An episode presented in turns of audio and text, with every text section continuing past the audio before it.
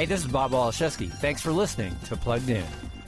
For fans of the XCOM strategy video game series, there's a new tactical battler out with a similar pedigree. It's called Phoenix Point, and it has the distinction of being designed by the man who created the 1994 original XCOM game. But this time, instead of staging turn by turn strategic battles against little space aliens, the threat is rising from the depths of the sea.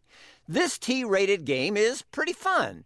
That said, you will find red splash in the trigger pulling and bomb throwing mix, and you can zoom into a first person aim down a rifle sight perspective to pinpoint your gunfire, which can make a shot feel more bloody and intense. And some characters wield bizarre psychic abilities. For a full review, visit us at pluggedin.com slash radio. I'm Bob Waliszewski for Focus on the Family's Plugged In.